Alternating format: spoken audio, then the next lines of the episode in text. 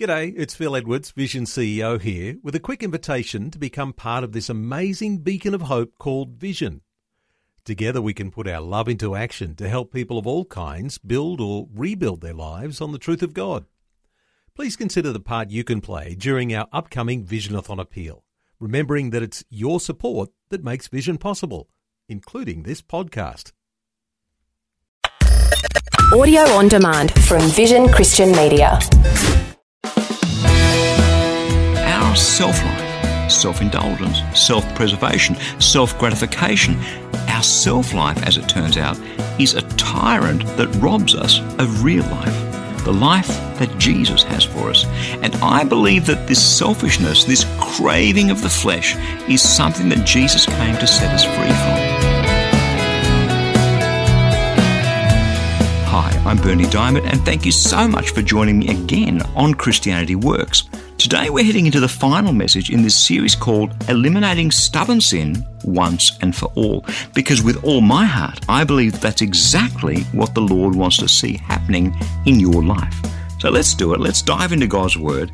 And please do stay tuned because in just a few minutes, I'll be telling you how you can receive Christianity Works free daily devotional.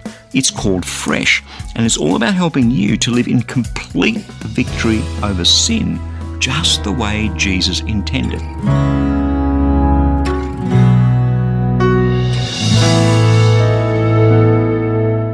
Selfishness is a word that we're all too familiar with, but I wonder how often we stop to think about what it actually means.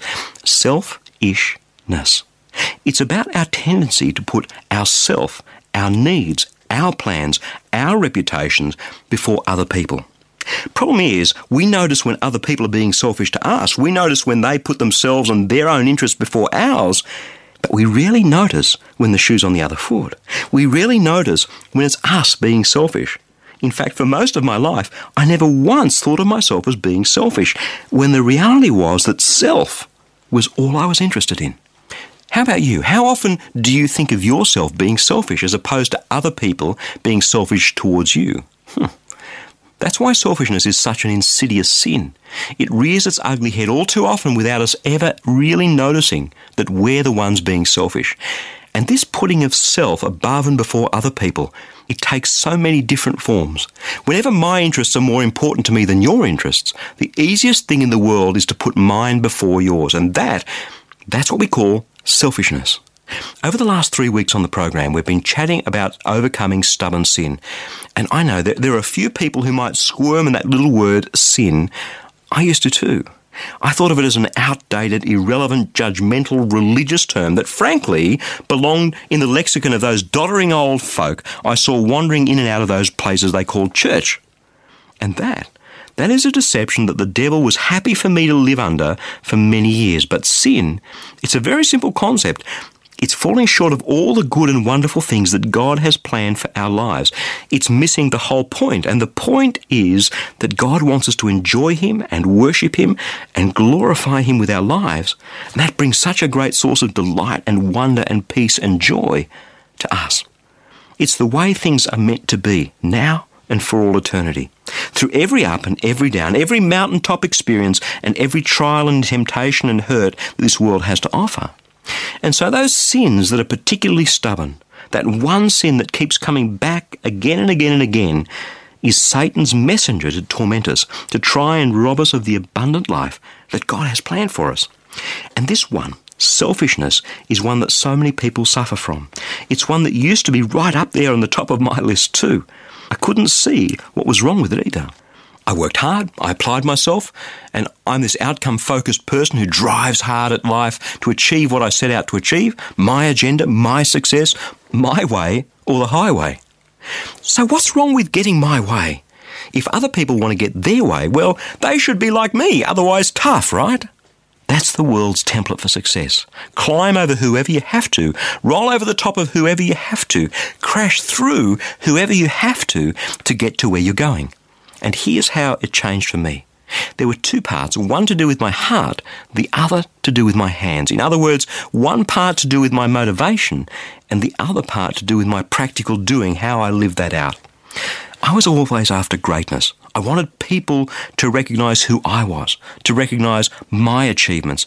And I, like most of the rest of the world, thought that that was about getting my way and other people going, wow, isn't he fantastic? well, that's a deception. That's a lie because it doesn't work that way. Jesus, in what the theologians called the Great Denunciation in Matthew chapter 23, where he rips into the religious leaders of the day, people who are selfish and who are ripping off those in their charge, right in the middle of his vehement argument against their hypocrisy and selfishness, Jesus has this to say. He says, The greatest among you will be your servant. All who exalt themselves will be humbled, and all who humble themselves will be exalted. That's Matthew chapter 23, verses 11 and 12. Now, I thought about that a lot, and the truth of that first sentence really, really started to do its work in me. The greatest among you will be your servant. The greatest people in my life, the ones whom I truly value and honour and respect, are the ones who have served me more than all the others. There's a man called Graham. He was a colonel in the army when I was a young captain. Together, Graham and I and another man, Mark, left the army and formed an information technology consulting firm. Now, Graham is not only intellectually one of the smartest people I know, but he has a deep wisdom about life, about dealing with other people, about all sorts of things. Now, he's 20 years my senior, and over a period of 17 years when we worked together in this consulting firm, he was my mentor, my teacher. He taught me how to, how to listen, how not to roll over the top of people, how to influence instead of control, he taught me any number of things. Many of those come out through these radio programs day after day and week after week, all these years later. He served me even when I was young and precocious, even when I didn't deserve it. Ask me who are amongst the greatest people in my life, and he's right up there. Once I figured out the deep truth of what Jesus said, the greatest among you will be your servant, my motivations changed. And then, then it was time to live that out, minute by minute, relationship by relationship, interaction by interaction. And here's what I discovered when I took my selfishness out of the equation, when, when I no longer had to win every time and, and get my way every time. All of a sudden, life became much easier. James chapter 3 verse 16. For where there is envy and selfish ambition, there will also be disorder and wickedness of every kind. And that is absolutely right. Take away the selfishness, and instead of disorder and wickedness, what you get nine times out of ten is peace. Once I learned to collaborate instead of obliterate, wow, what a great way to live your life. You know why ultimately selfishness has become one of the easiest of my stubborn sins to give up? You know why? Because the rewards are so great. And they're pretty much instant. Stop the selfishness and conflict reduces, peace increases, relationships improve, and it happens quickly. And after a while, it's really easy to get addicted to those rewards. You know, I'm wondering if that isn't what God planned all along. Have a listen to a bit more of what James chapter 3 says, verses 16 to 18. For where there is envy or selfish ambition, there will be also disorder and wickedness of every kind. But the wisdom from above is first pure then peaceable, gentle, willing to yield, full of mercy and good fruits, without a trace of partiality or hypocrisy. And a harvest of righteousness is sown in peace for those who make peace. When we give up our selfishness, we are sowing peace, and whatever we sow, we will reap. We reap a harvest which is peace. This really works.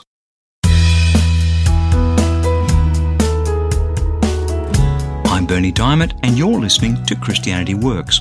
As we take this short break, I'd like to tell you about a free daily resource that I'd love to send you to help you draw closer to God. It's called Fresh, a short daily devotional with a powerful scripture verse and some words of inspiration, hope, and encouragement delivered right to the inbox on your smartphone, tablet, or computer each and every day. Or if you prefer, you can now also receive a printed version delivered right to your letterbox. It's completely free.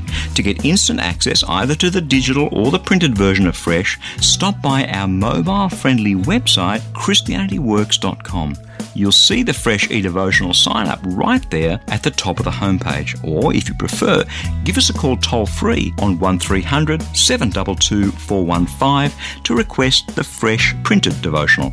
It's completely up to you. Again, online at ChristianityWorks.com or toll free on 1300 722 415. Go ahead, sign up to receive fresh, and may your heart be touched and transformed as you draw ever closer to Jesus through His Word. Now, every now and then we go headfirst splat on our faces, and there are two options just lie there and give up, or get up, wipe the tears from your eyes and the dirt from your wounds, and keep going.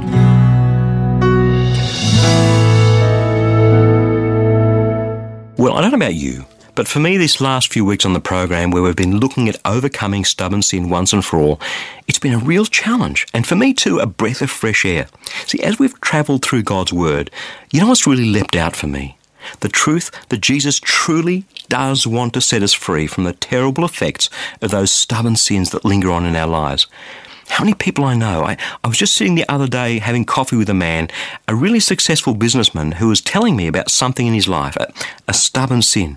And as successful as he was in business, he completely resigned himself to the fact, at least he thought it was a fact, that this stubborn sin would never go away. He was utterly convinced of it. Man, that is such a tragedy. Does that mean he believes that when it comes to that one particular stubborn sin that Jesus died and rose again in vain?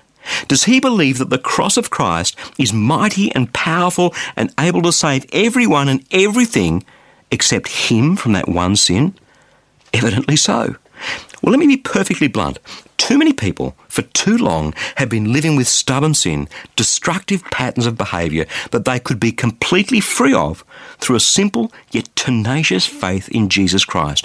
Today, right now, I want to show you that this truth is for you too. But here's the problem. So many people want a foot in each camp. They want to be free of the destructive effects of stubborn sin, but they don't want to pay the price of letting it go. Let me paint a picture for you. The man who works in a company, he's incredibly competent at what he does. He knows his job backwards, and as it turns out, his skills and knowledge and abilities are invaluable to his employer. But he's incredibly critical. No one else can ever do the job to his standard, and so he complains about people. He almost always has a bad attitude. He grumbles, and because no one else can do things to his standard, he becomes a control freak. So, valuable as he may well be to his employer, he just doesn't have any friends at work. When people organise to go out to lunch together, they somehow mm, forget to invite him. The others seem to laugh together and enjoy one another's company, but he's always on the outer. He knows deep inside that his attitudes are robbing him of those relationships. But the truth is, he's not prepared to let go of the bad attitudes and the destructive behaviour that's robbing him of life. And that's what happens. See, we, we, justify our own sin to ourselves and we want to be rid of its effects. We, we just don't want to have to pay the price of letting the sin go out of our lives. Does this sound familiar? We're double minded about our sin. We want to foot in both camps. We want to be free, but we just don't want to let go. Now, here's the question How do we take this decisive step to let go of the sin? How? Well, I believe that what's required is a decisive step, a firm decision, a firm resolve in Christ to make a change. And if you know that you've been double minded, if you know that you've been struggling trying to have one foot in each camp and it hasn't been working, I want to share this powerful few verses from the Word of God with you because I believe that through them, the Spirit of God is going to help you to decide once and for all to let go of whatever stubborn sin has been tearing your life apart. I'm reading from Romans chapter 13, beginning at verse 9.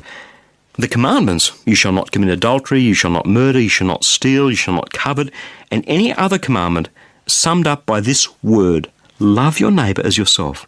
Love does no wrong to a neighbour, therefore, love is the fulfilling of the law.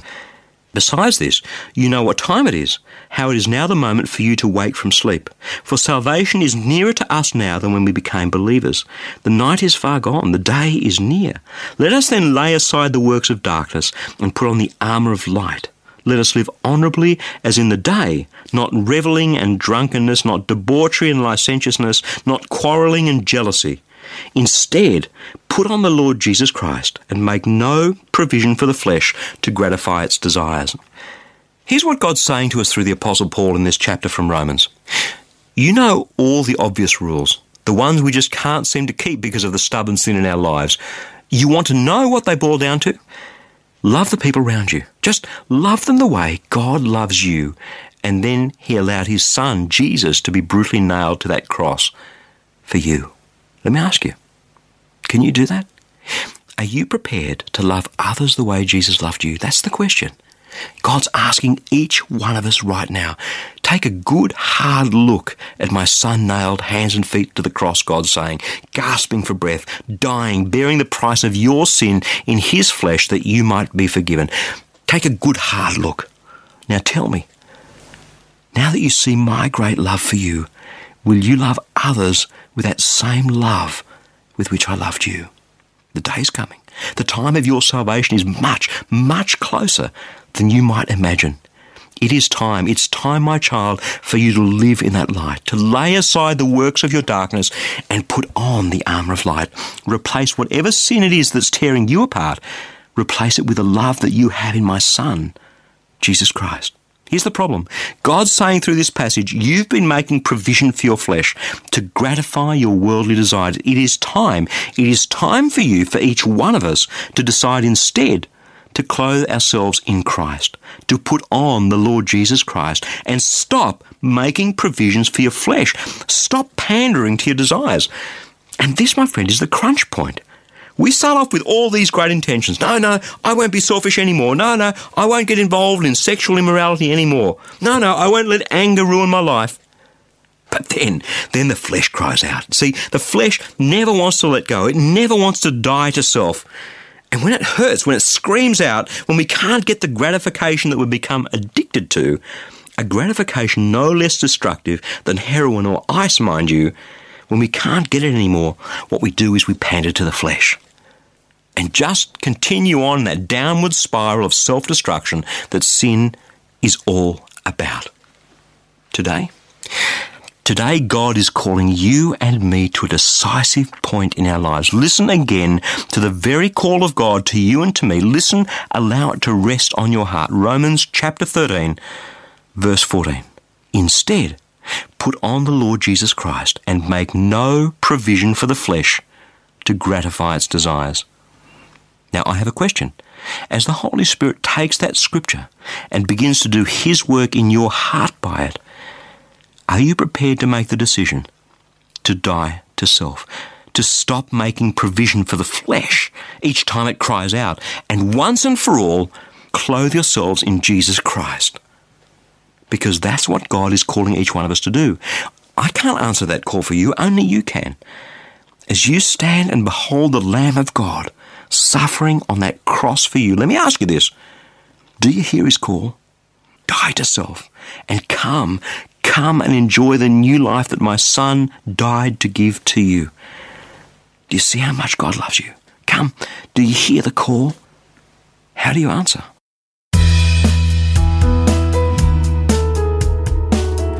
I'm Berni Dymet, and you're listening to Christianity Works. I just want to take a moment during this short break to share something truly important with you. The devil is constantly trying to trip you up with the same old tricks, lies, deceptions, and temptations. But Jesus came to give you victory, complete victory over all that stuff. That's why I'd love to send you a free copy of our special edition book this month called Eliminating Stubborn Sin Once and for All. It's full of life changing, practical Bible teaching to help you live in the victory over sin that Jesus died and rose again to give you. To request your copy, stop by our mobile friendly website. It's called ChristianityWorks.com or give us a call toll free on 1300 722 415 and we'll send your free book straight out to you in the post. But this is the very last week that this particular book will be available, so please don't miss out. Remember, this isn't one of our usual life application booklets, but a special edition book eliminating stubborn sin once and for all. Those contact details again, in case you missed them, are online at ChristianityWorks.com or toll free on 1300 722 415. Well, we're almost at the end of today's message and indeed at the end of this series, which I called Eliminating Stubborn Sin Once and for All. So, as we wrap things up, let's do so with the most important thing there's a reason that God wants us to eliminate that stubborn sin in our lives. So let's take a look at what that reason is, because it is the most important thing. As we come to the end of this four week series, Overcoming Stubborn Sin Once and for All, I know that there are still some among us, whilst they hunger in their hearts after God, find that something, an elusive something, is holding them back. Something is not quite right. If that's what's going on inside you right now, then you should not be surprised. You're not alone. There is indeed an elusive something holding back many a man and many a woman, holding them back from giving their lives, all of who they are, over to God holding them back from letting go of this stubborn sin that has been ruling their lives for all too long. I want to read something to you that was written by the well known author A.W. Tozer in the mid 20th century in his book The Pursuit of God. The language and the turn of phrase may date it a little, but it makes the truth of what he says no less true and no less powerful. Have a listen to what he writes. There is something more serious than coldness of heart, something that may be back of that coldness and be the cause of its existence. What is it? What but the presence of a veil in our hearts, a veil not taken away as the first veil was, but which remains there still shutting out the light and hiding the face of God from us. It is the veil of our fleshly fallen nature living on unjudged within us, uncrucified and unrepudiated. It is the close woven veil of the self life, which we have never truly acknowledged, of which we have been secretly ashamed, and which for these reasons we have never brought to the judgment of the cross. It is not too mysterious, this opaque veil, nor is it hard to identify.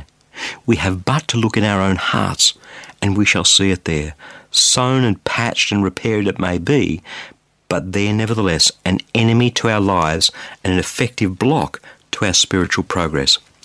This veil is not a beautiful thing, and it is not a thing about which we commonly care to talk.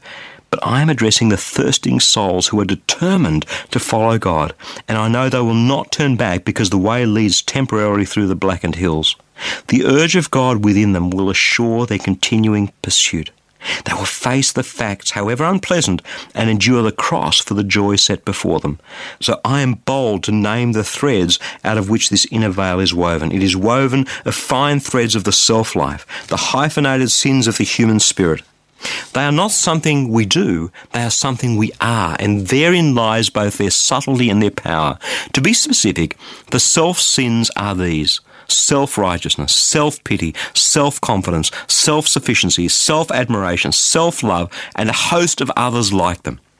They dwell too deep within us and are too much a part of our natures to come to our attention till the light of God is focused on them. The gross of the manifestations of these sins, egotism, exhibitionism, self promotion, are strangely tolerated in Christian leaders, even in circles of impeccable orthodoxy. Promoting the self under the guise of promoting Christ is currently so common as to excite little notice. The self is a hard and brittle taskmaster, and letting go is painful. Tozer goes on to say this Let us remember, when we talk about the rending of the veil, we are speaking in a figure and the thought of it is poetical, almost pleasant, but in actuality, there is nothing pleasant about it at all.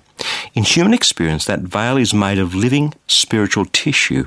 It is composed of the sentient, quivering stuff of which our whole being consists, and to touch it is to touch us where we feel pain. To tear it away, this veil of self, is to injure us, to hurt us, and to make us bleed. To say otherwise is to make the cross no cross and death no death at all. It is never fun to die. To rip through that dear and tender stuff of which life is made can never be anything but deeply, deeply painful. Yet that is what the cross did to Jesus, and it is what the cross would do to every man to set him free. Let us beware of tinkering with our inner life in the hope ourselves to rend the veil. God must do everything for us. Our part is to yield and trust. We must confess, forsake, and repudiate the self life, and then reckon it to be crucified. But we must be careful to distinguish lazy acceptance from the real work of God. We must insist upon this work being done. We dare not rest with a neat doctrine of self crucifixion. That is to imitate Saul and to spare the best of the sheep and the oxen.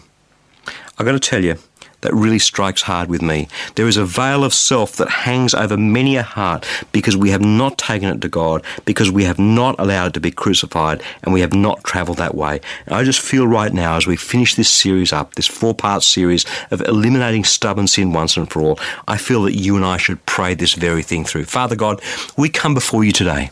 Knowing the depth of our sin and the consequences of our rebellion. We come before you today not knowing how to let go of this stubborn sin that dogs our lives.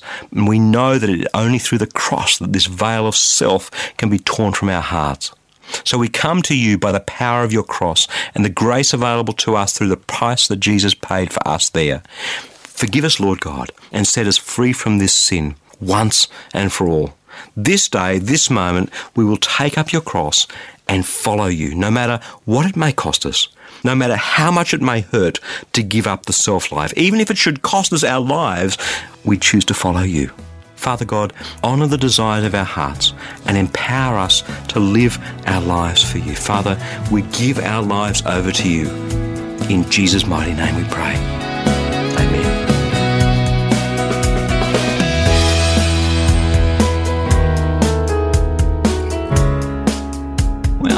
Pretty much all we have time for today. But before I go, there's something very important that I need to share with you. This program, Christianity Works, is encouraging so many people in over 160 countries to live in the victory that Jesus died and rose again to give them. But you see, that's only possible through the generous support of friends like you. Each dollar that you give towards the ministry of Christianity Works today will help reach almost 3,000 people with the gospel message. So a gift of, say, $35 can touch over 100,000 people with the good news of Jesus Christ. That's amazing. So let me encourage you to give a generous tax deductible gift to Christianity Work today. You can do that right now securely online by visiting our mobile friendly website, ChristianityWorks.com, or by calling 1300 722 415. Again, that's online at ChristianityWorks.com or toll free on 1300 722 415. Hey, thanks so much for your support and for joining me today. I'm Berni Dymet, and I'll catch you again same time next week with another message of God's love, God's grace, and God's power for each one of us in Jesus Christ.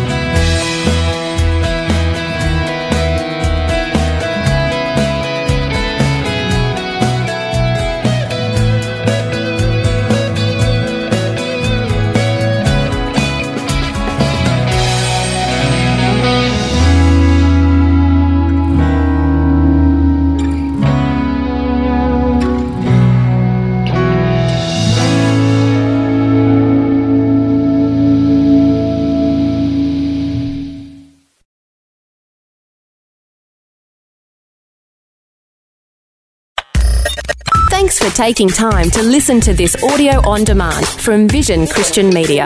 To find out more about us, go to vision.org.au.